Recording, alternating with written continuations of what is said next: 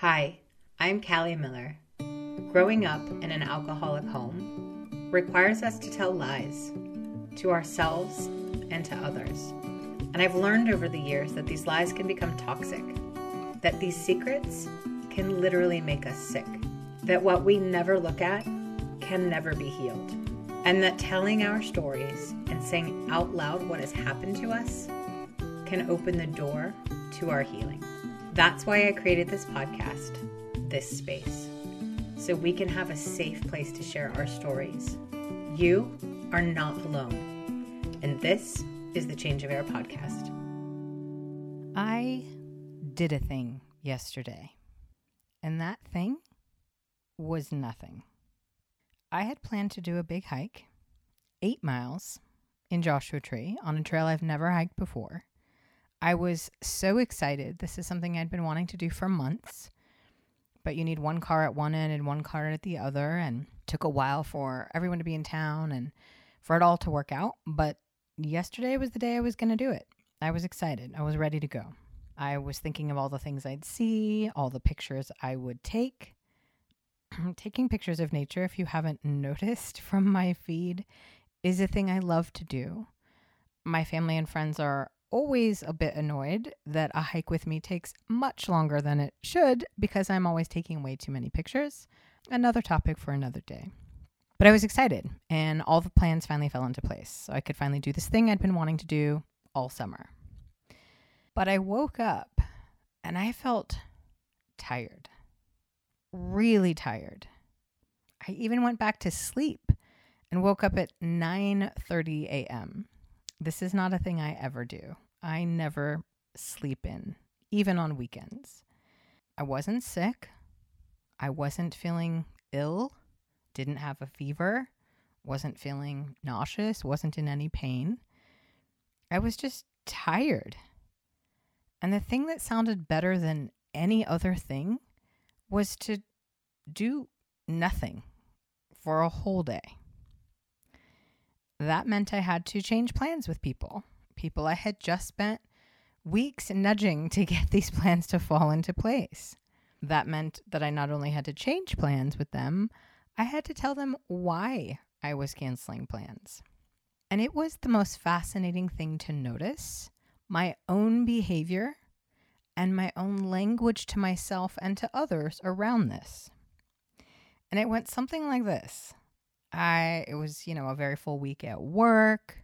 I'm just more tired than I expected. Didn't know I'd be this tired. I really thought I'd be fine. I hydrated. I got enough sleep. But it really was a full week at work and I I'm tired. And I was tired. And it was a full week at work. I had gotten up at 5 a.m. two times in four days to film with a client. On Wednesday, I worked 14 hours straight without much of a break. By Friday, I noticed that I couldn't even concentrate on things because I'd been task switching from like big strategy work to tiny minutia detail tasks to a big creative project I'm working on and then prepping and hosting like several live events with hundreds of people. That's a lot for anyone. It was a lot for me anyone would have been tired after a week like that. And I was proud of myself in the week. I had chosen to greet each day still with joy rather than like victim energy of, oh, this is going to be hard. I knew it would be harder if I made it harder on myself. So I still meditated daily. I just really was like, okay, I'm up at 5 a.m. Let's see the joy in this. Let's notice the sunrise. I really tried to make what I knew would be a very full, taxing week as joyful and as painless as possible with my attitude and my habits and behaviors. So it took me even more by surprise that such a full week of work could make me tired on a day that I really wanted to go do a thing. But it was normal for me to be tired. I mean, I'm still tired now on Sunday, even as I'm sharing this with you now. I'm still pretty tired, and I had a really mellow morning. I slept in today. I don't have a fever. Yes, I checked. I just am tired and want to rest. But I had a very interesting time yesterday trying to convince myself that it was okay. I even caught myself thinking, well, if I'm going to take a rest day, like a weekend day where I don't have clients and I'm not working, and if I'm not going to do the big hike and I'm going to rest, couldn't I get some other things done instead? And the funny thing was, the people I canceled on were fine. They got it immediately. But me, I didn't understand.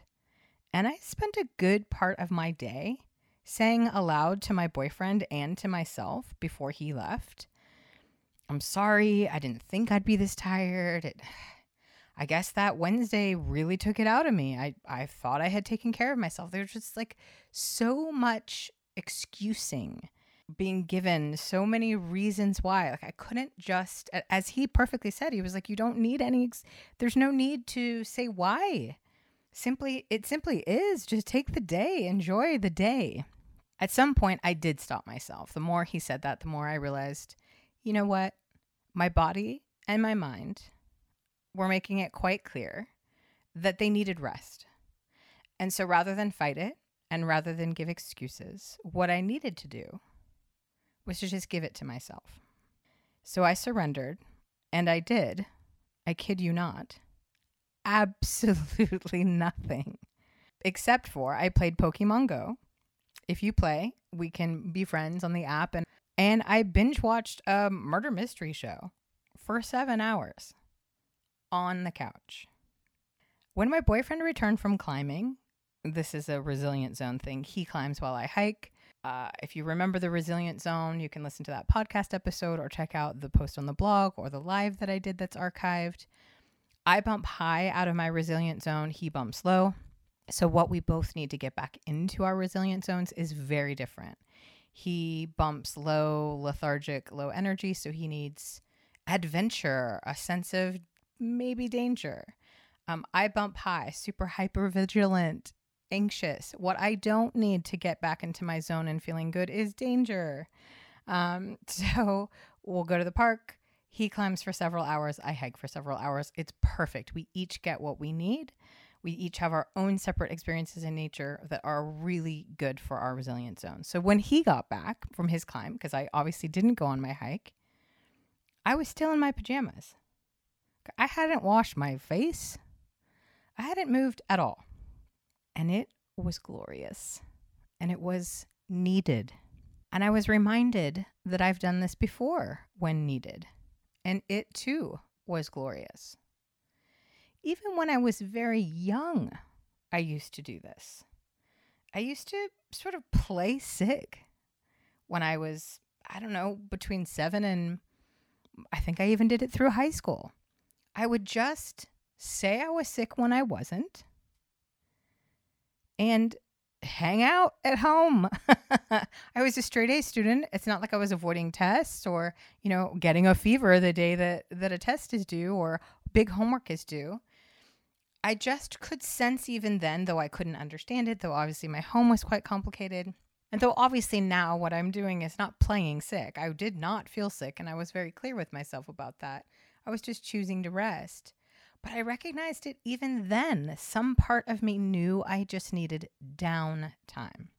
And even back then, I remember it being like, whew, this is nice. No one's home. I can just like be here. I don't have to interact with people. I don't have to be on. I don't have to be anything other than just here. And yesterday made me realize something.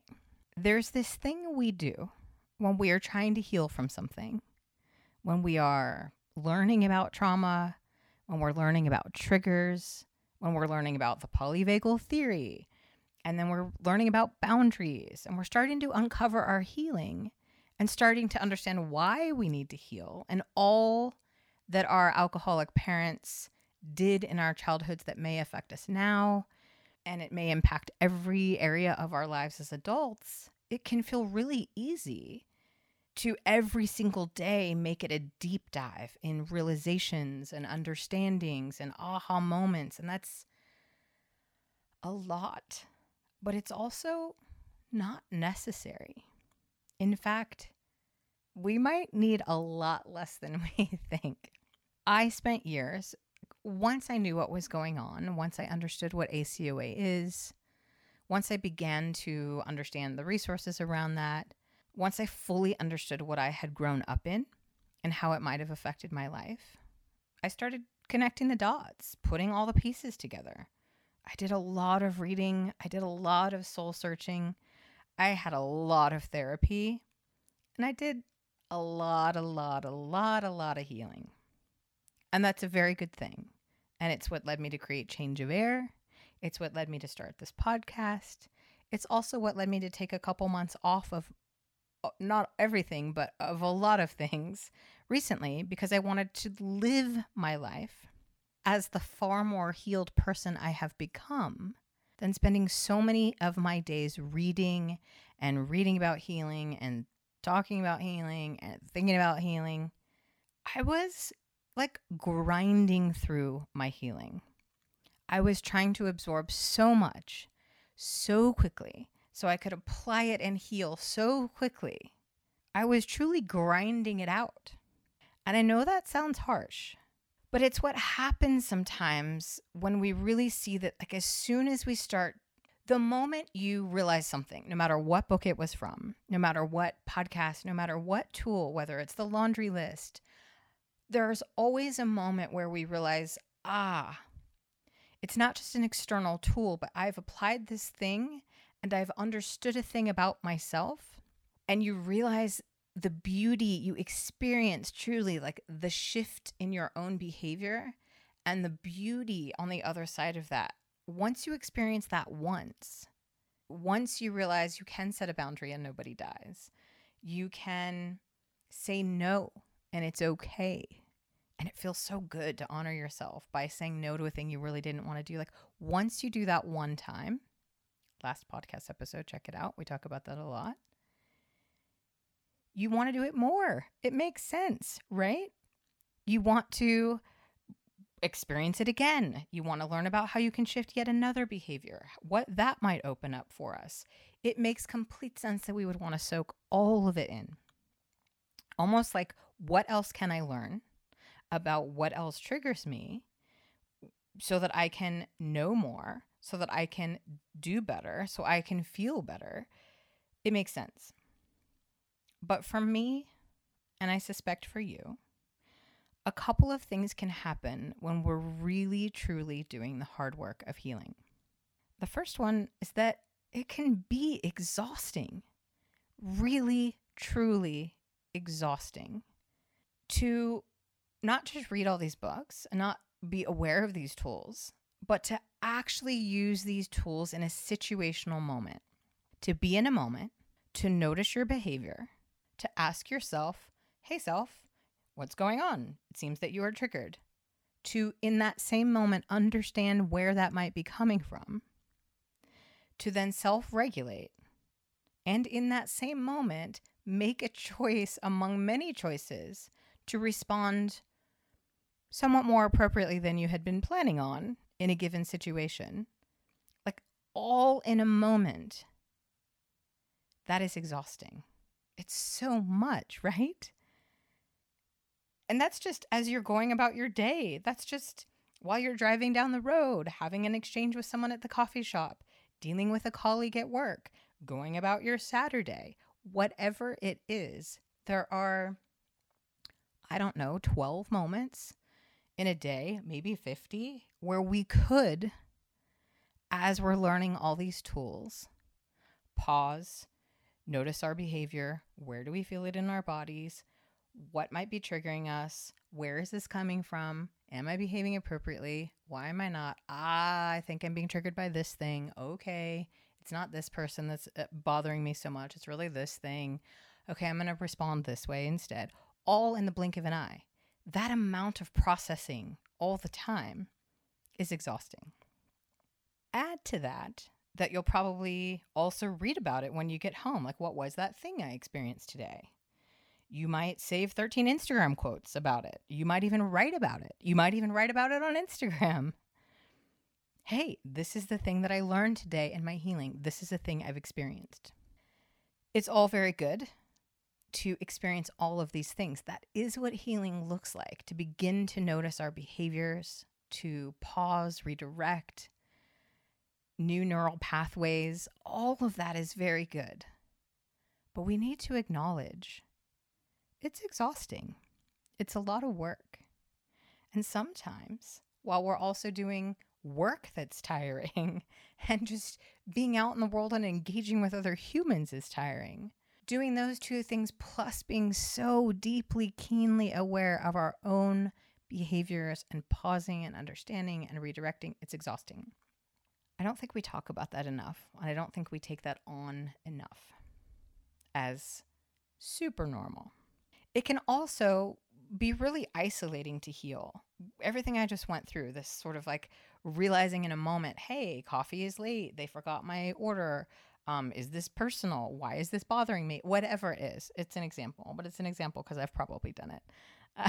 Um, it can also be really isolating to go through that all day. Come home and read more about it. If you have no one, if you're not in therapy, if you don't have people in your life with whom you can say, hey, I realized this thing triggers me. It was a real aha moment we need to be able to share. So it can feel isolating. And once you start to say no, set boundaries, these are things, these are new triggers, things that we realize that trigger us, and we're setting new behaviors, we can start to upset people in our lives. Like if we had no boundaries before and then we start having them, we can piss some people off. People in our lives that enjoyed our no boundaries are sort of less into our boundaries. So there can be a real camaraderie in healing in sharing something that happened on your day on Instagram or in your day on Instagram. It can feel so wonderful to be in community about it and have support around it. It's important. But as we spent our day processing our experiences in real time, and if we come home and then share again what we learned and you know are trying to integrate it we're, still kind of trafficking in healing we're still sort of grinding out our healing. We can also, third point, want to do a yet deeper dive once we learn the basics, right? So once we've read the Al Anon books, we've gone to the meetings, we've read the Adult Children of Alcoholics books. If you're me, you've read all the Perfect Daughter books and the daughter, you know, about daughters and dysfunctional mothers. I've also read all the books about losing your mother and what that does. I know I had that situation. I know many of you have as well. Those were really important books to read, but they, it's just more, right? Piling on more and more and more.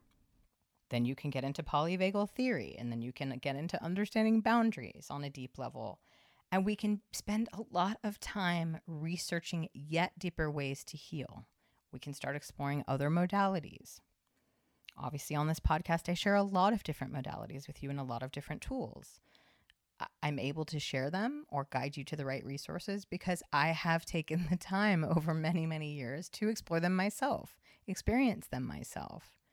There is this balance between knowing we need to heal, understanding what resources are available to us and how we might begin that process, and then being actively in it every day and aware of our shit every day. And then wanting to spend yet more time understanding it, teasing it apart, etc. We can get so caught up in healing that we forget to do the living. Let me say that again. We can get so caught up in the healing that we forget to do the living. That is why I recently took some time off the podcast, away from change of air. I really reduced my client projects for a month because I was working and then spending all my other time thinking about healing and actively healing. All good things.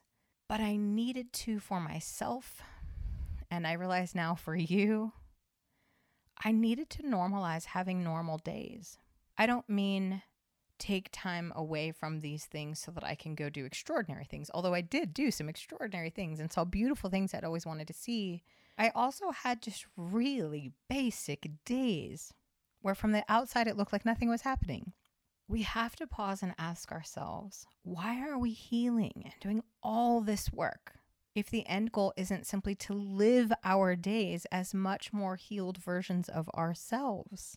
And if we're always healing and doing the heavy, heavy lift, the heavy, deep work of healing and healing and healing, and we're not taking whole days or weeks or months to integrate what we've learned, all this reading and knowledge about boundaries and neural pathways and triggers and resilient zones, if we aren't taking time to integrate all this learning while sitting on a couch or while on a hike, or in my case, while on the couch while you're supposed to be on a hike, or while you're on vacation, or while you're spending time with friends or family, finally post COVID or post pre again COVID, then we're never living inside our lives.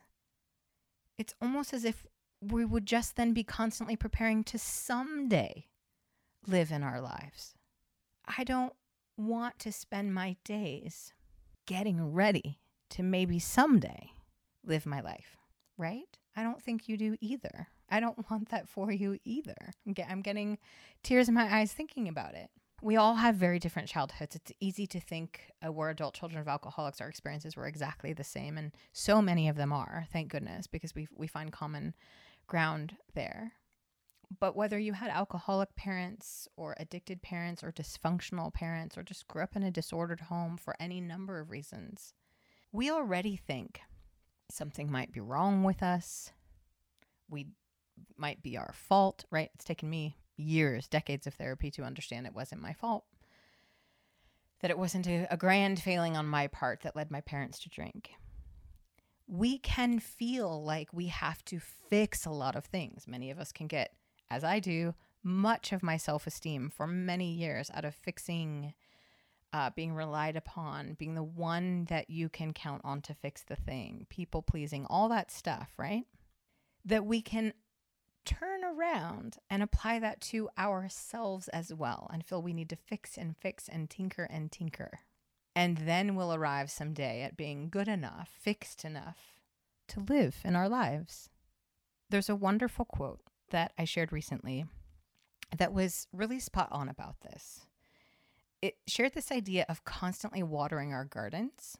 In this case, that, that would be healing for us, but never living in our gardens. And that just struck me as exactly it and what I've been experiencing for months now this real pull to live inside the garden I've been watering.